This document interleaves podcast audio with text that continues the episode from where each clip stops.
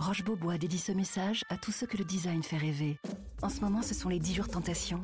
10 jours pour découvrir la créativité des nouvelles collections et profiter de prix très séduisants sur une sélection de meubles et de canapés Roche Beaubois.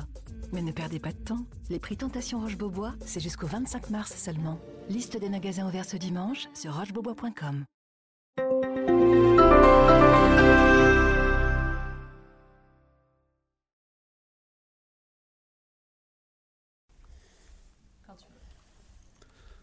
Bonjour, c'est Gaëtan de Capelle. Voici l'éditorial du Figaro du 7 octobre. Son titre L'impôt fou.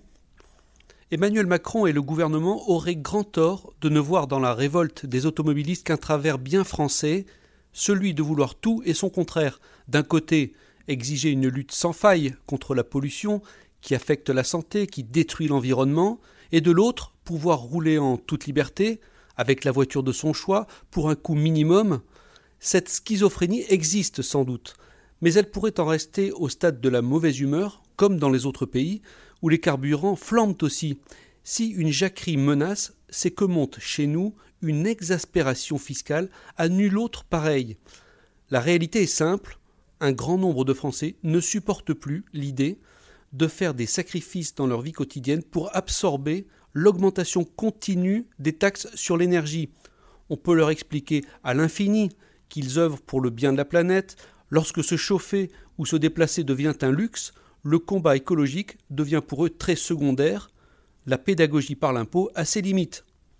Ce psychodrame est le dernier avatar du ras-le-bol fiscal français, alimenté par tous les responsables politiques, de droite comme de gauche. Ces derniers jours encore, certains ont imaginé taxer les chèques vacances ou les sorties au cinéma proposées par les entreprises, d'autres ont suggéré de prélever les livraisons à domicile, l'affaire des carburants démontre par l'absurde à quel point le système est devenu fou. Sitôt les hausses de taxes en vigueur, un concours Lépine s'est engagé pour les annihiler. Ici, un chèque énergie, là, une aide au transport.